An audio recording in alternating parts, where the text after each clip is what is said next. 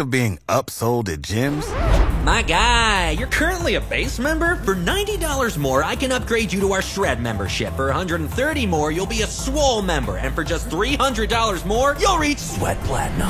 At Planet Fitness, you'll get energy without the upsell. Never pushy, always free fitness training and equipment for every workout. It's fitness that fits your budget. Join Planet Fitness for just $1 down and $10 a month. Cancel anytime. Deal ends Friday, May 10th. See Home Club for details. The girls' state basketball tournament gets underway today. We'll have coverage of the Lincoln teams in Class A here on KFOR beginning at 1.30 this afternoon with Southwest taking on Millard South. Then tonight at 6, it's North Star squaring off with Millard North, and at 7.45, Lincoln High will face Millard West.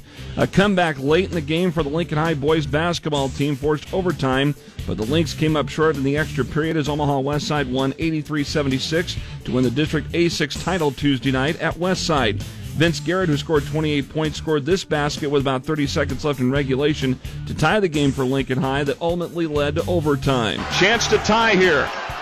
Garrett on the attack. Left side. Goes up. Forcing up a shot in the way. Gets it to go.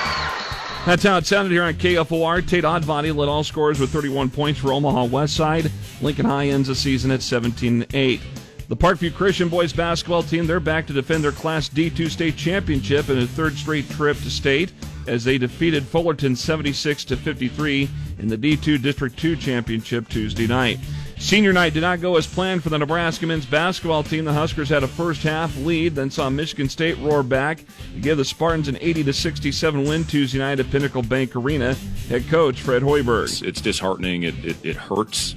Uh, you know, we haven't felt that in that locker room in a while, and now how are we going to respond to that? We've responded well the last couple weeks to uh, you know finding a way to put solid performances behind us and, and move on to this one. Keisei Tominaga led Nebraska with 20 points. The Huskers are back in action Sunday afternoon at Iowa. And the Creighton men's basketball team rounds out their home schedule for the season tonight in Omaha with senior night as they host Georgetown. Tip-offs at 7:30 on FS1. I'm Jeff Moats, KFOR Sports.